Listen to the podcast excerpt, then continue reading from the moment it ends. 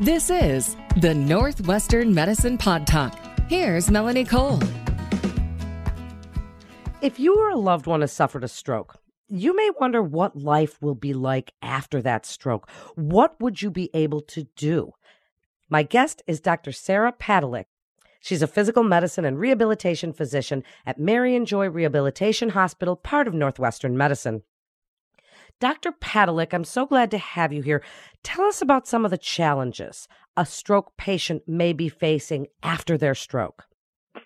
There's a different different amount of challenges a stroke patient can can endure. Again, depends on their severity of stroke. So many different areas are affected by having a stroke.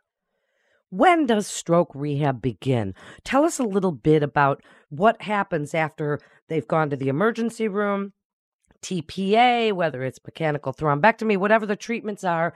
Then when does the rehab and the building back up part start? Stroke rehab begins immediately once that patient has been cleared off of bed rest. If they're in the ICU and they've been cleared, it's important that the therapies get in there and start that process by mobilizing the patient, challenging how they're thinking, evaluating their swallowing. Getting in there and starting early is very essential to begin that process. Doctor, can a stroke patient recover fully? Tell us a little bit about what you've seen as far as how long it takes to recover and what things that they do get to recover. The brain can heal itself, and people and patients can fully recover. Again, the degree of recovery does depend on many factors, some can include the severity of the stroke, the location of stroke, but recovery can take up to days, weeks, months, and even years. I have seen recovery after years of people learning how to walk better, their balance is improving. So, really, the sky's the limit as far as rehab goes. And it's really important to remember that right after you have a stroke, your brain is just starting that healing process. So, it's hard to say when that endpoint will be as long as you continue to challenge the brain to make those new pathways. So it's so interesting that you said the brain can heal itself after stroke, and I know that it, it as you say, can take quite a while.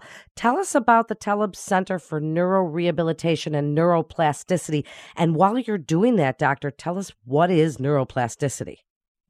So neuroplasticity is when the brain has the ability to redevelop these pathways that have been injured and reorganize itself to allow some of these other areas to pick up the slack of those damaged areas. And in the process, learning their their function. So learning how to walk again, learning how to swallow again, learning how to, to dress yourself. That's a whole part of neuroplasticity. And we're really lucky here at Marianjoy to have this Tellabs Center because it does contain a lot of robotics and it uses virtual reality and other devices that can help with this neuroplasticity. Marianjoy is one of the only providers in Illinois to offer the Armeo Power, which is a device that helps improve hand and arm function. And we are actually a center of excellence by Exobionic, which is a battery operated device that helps those with lower extremity weakness or paralysis to learn how to stand and walk and improve their gait. And there's a whole slew of other robotics that we do use specifically for stroke patients, but also other type of patients as well. So, you know, we're very lucky to have that and to provide these type of services and resources for patients to continue to build those pathways to get better. Isn't that so cool? The technology that's available today to work with these types of patients so, what are some steps that you take to help stroke patients work towards independence? Because I would think that that's really one of the main goals. Absolutely. To be honest, the first thing that is the most essential thing is to really ask the patient what is their goal. Get to know them and understand what their goal is to get better on and to assess what their needs are. Every person has a different background and has different goals, so we need to learn one on one what exactly do they want to get out of this rehab program or in rehab in general. So communication clearly with them is essential to begin that process, but also along the way, updating the patient, having that clear communication on how they're improving, how they're progressing, how we are working towards their goals and addressing their needs.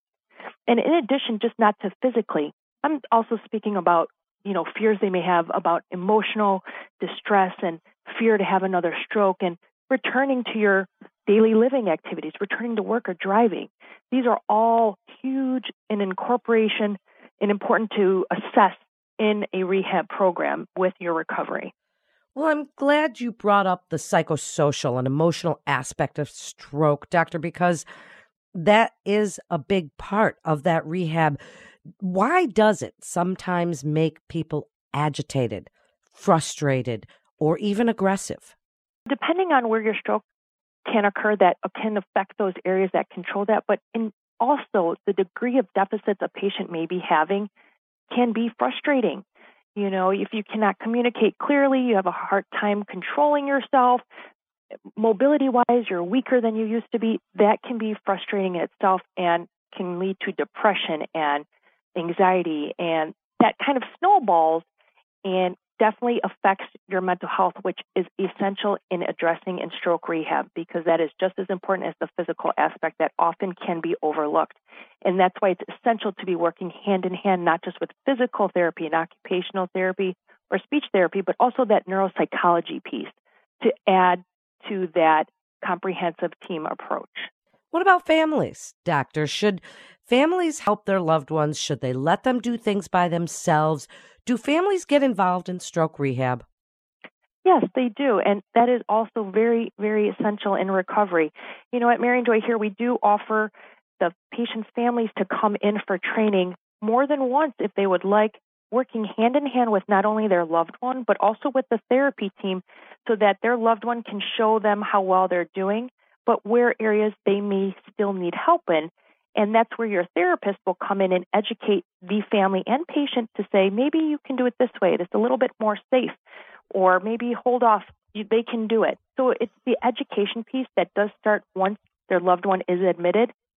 Day one begins that education process that continues to build throughout their stay. So, yes, they should come in, and they usually do, to have that training and have their questions and concerns also addressed during that time period. It is such an interesting topic. Doctor, tell us what you would like patients, loved ones, people who have suffered a stroke to know about Marianjoy and the Tellabs Center for Neurorehabilitation and Neuroplasticity, and really just stroke rehab. What would you like the main message to be? What hope can you give them? There's a lot of evidence out there that does show the earlier you work with therapy, the better outcomes there will be.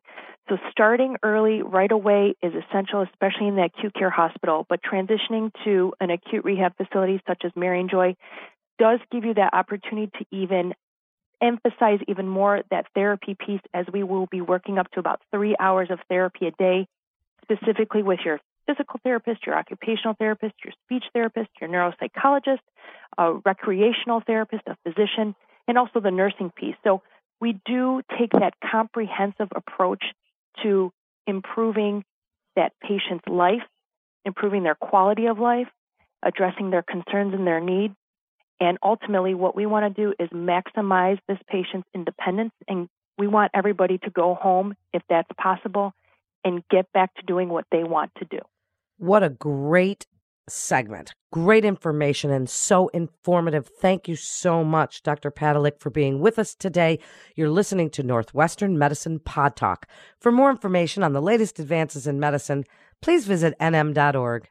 I'm Melanie Cole. Thanks so much for listening.